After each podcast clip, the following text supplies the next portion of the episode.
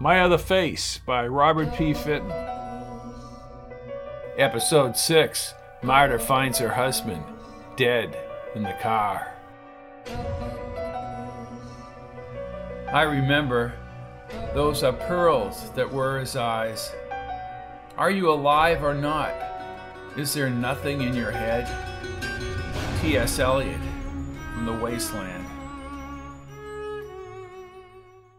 Marta had put the children to bed, and they were sleeping soundly in Weissman's bedroom. She sat with Weissman in the front of a dwindling fire. They were both relaxed and in many ways felt better than they had for years. Over the hours, they had told stories without any inhibitions as the fire burned. All the present difficulties were buried in her mind, and she had even forgotten her anger at Jamie for leaving on his unknown business.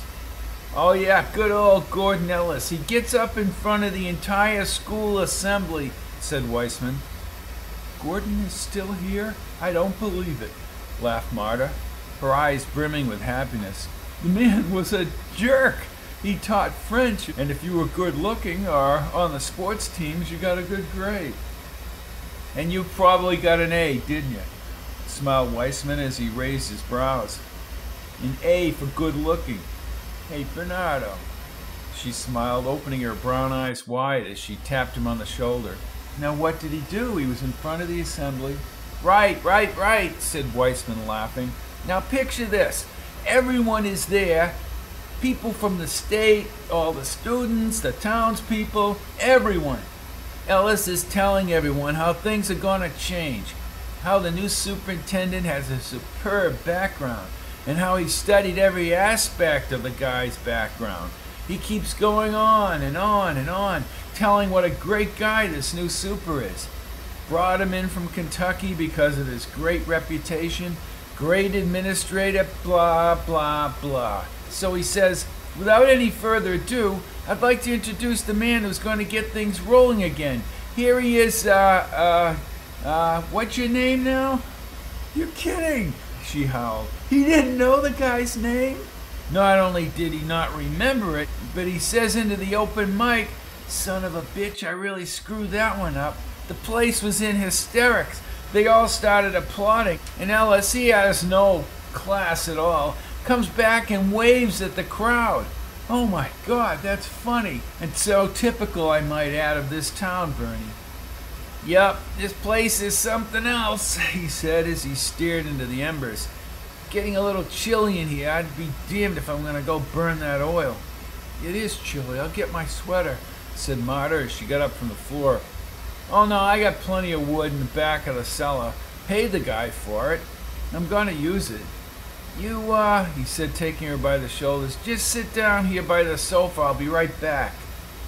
I want to hear more about the school, she smiled as he entered the hallway of the second floor apartment. Okay, okay, I got a story about Ricky Johnson. Remember him? Oh, you mean Goofy Johnson? Yeah, Goofy's the head of the math department. Oh, God, help us, she said as Weissman went into the kitchen and opened the door that led directly to the cellar.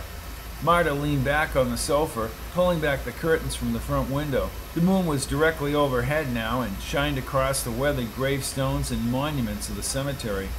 She looked away, past the church and down at the clock tower. It was almost 11:30. Where in God's name is Jamie and what is he doing? Why isn't he here? Bernie and I are having such a good time, or maybe it's because he isn't here. Jamie hasn't got Bernie's sense of humor. That could be it. Well, that could be my fault. I don't laugh. I just do my job and complain about things.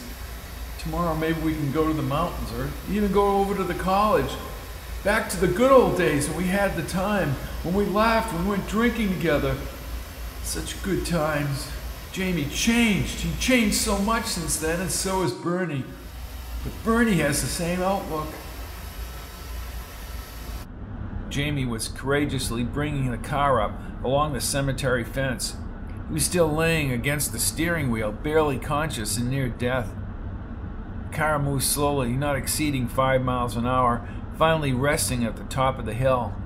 Jamie looked up at the bright moon as he cut the engine and the car rolled toward the wall of the church. Marta caught sight of the headlights through the curtains. She raised her brows and looked up at the clock tower. She got up and took her time walking down the hallway. She kept a slow pace down the stairs and out to the front porch. But as she stepped into the cold, she could see something was terribly wrong.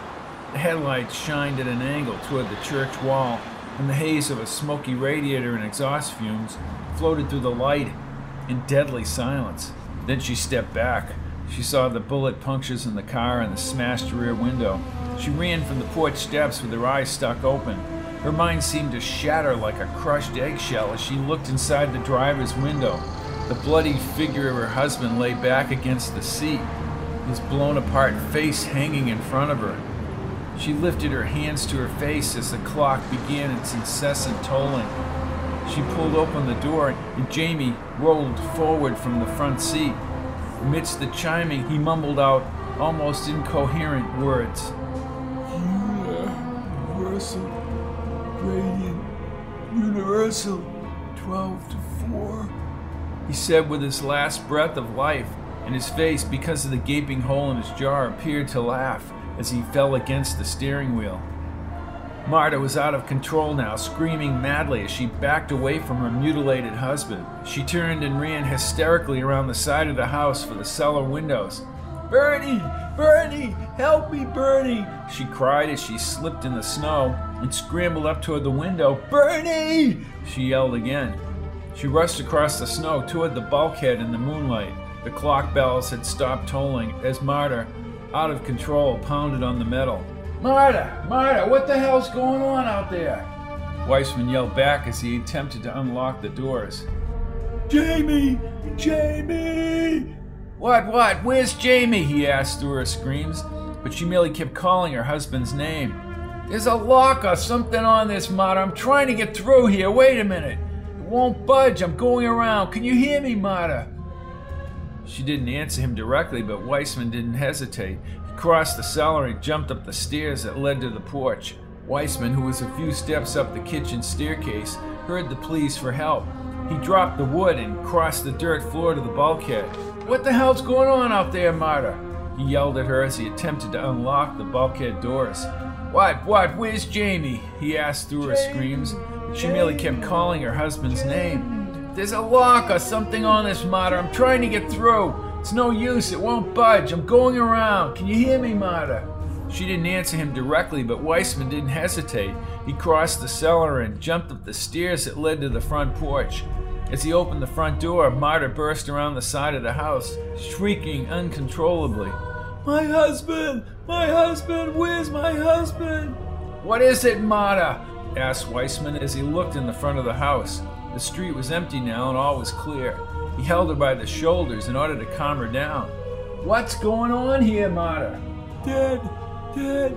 Jamie's dead! What do you mean he's dead? exclaimed Weissman. Where is he? He wanted to know as fear ignited inside his body. Did somebody call you on the phone? There! She said, raising her arm slowly toward the church wall. He was there! She said, turning and weeping into Weissman's chest. I don't see anything out there, said Weissman as it hit him for the first time. Jamie had warned him about her flashes and her deteriorated mental condition. He had almost forgotten that fact during the frivolity upstairs. But there was no evidence of foul play. Weissman also knew that he was still in love with Marta, and those deep feelings clouded anything she might do or say. He's dead! He's dead! They've taken him away! He's dead! I really don't see anything over there, Marta, said Weissman delicately as one of the neighbors opened the window. Is there anything wrong, Bernie? No, I don't think so. Did you see anything outside in the last few minutes, Mrs. Filippo? We were sleeping. Okay, I'm sorry, I'm sorry, called Weissman as she shut the window. I saw him pull up in a car right over there, Bernie. He was all shot up. She tried to explain. Weissman realized that no one had seen a car pull up, and there were no visible witnesses, as she claimed that she saw him die before her eyes. Weissman pulled Marta across the road and she pointed to the exact spot where she had seen the car. He looked under the streetlight down the church wall and scoured the moonlit area just for a trace of evidence, but there was nothing. Weissman walked her back and held her tightly. Marta, you have to tell me. I won't ask again. Was this one of your flashes? No, She said, her mind churning like an unoiled engine. it was real. I know what I saw out there. It wasn't a flash. He's dead, Bernie. Okay, okay, we're going inside before the kids wake up. I'm calling Dan Hastings down here right away. Whatever happened out here is going to be known. You believe me, don't you, Bernie? She asked as if she were a little child. Her whole system was becoming traumatized because of this sensational scene she had witnessed in front of the church wall. Aye, yeah, I believe you, said Weissman. He just kept repeating it over and over again within his own mind.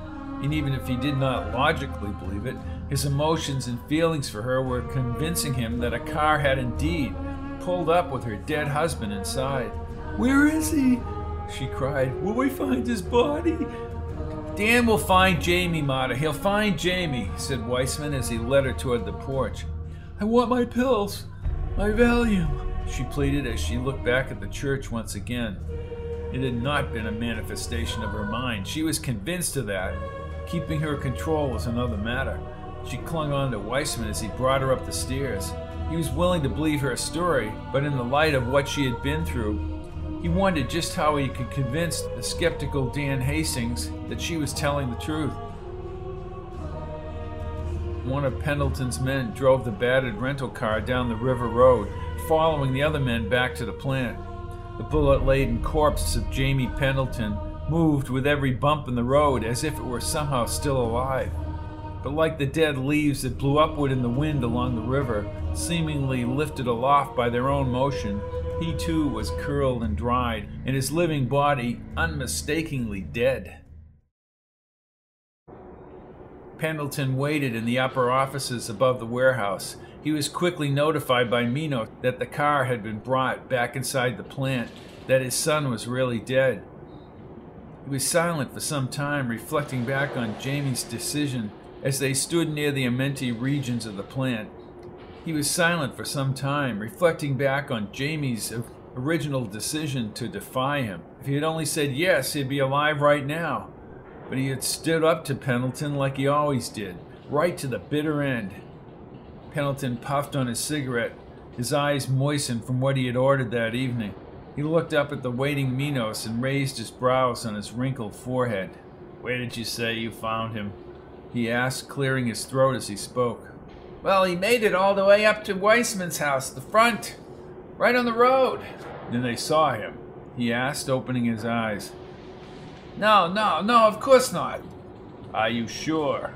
grilled Pendleton. Yes, we're sure. We managed to drive the car away before anyone came out. Pendleton nodded. Despite the cool business exterior, the situation was getting to him. He had just liquidated his son's life. Putting the palm of his hand on his forehead, he tried to gather his thoughts. Have to get rid of the body. It's still possible that somebody saw that car pull up. Shall I bury him in the mountains? asked Minos. No, no, Dan Hastings. Maybe a small time police chief, but he's not an idiot. Can't take the chance that they'll locate the body. I should have decided all this before. Poor judgment on my part. What about the river? We could wade it down in the Amenti region, cried Pendleton as he opened his eyes. And then he repeated himself. The Amenti region. When we turn on the power in 25 minutes, we'll throw the body into the Amenti region. Is that really wise, Mr. Pendleton? What problem could we have, Manos? It's only a matter of seconds, according to the theories. His body will either break up or be transported millions of light years across the universe. Yes, that is correct.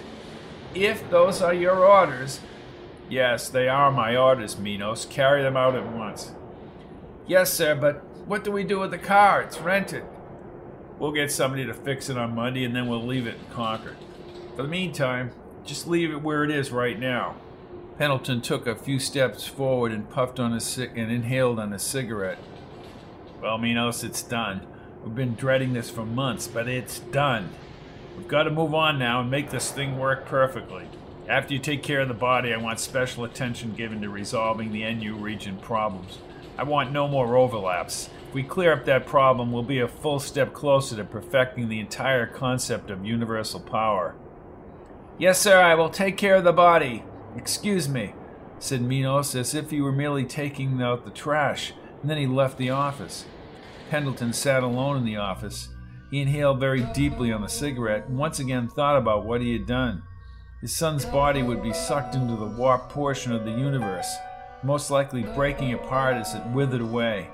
This, his human spirit, never to be seen again. Join us next time for My Other Face by Robert P. Fitton. Produced by Fitton Theater of the Words.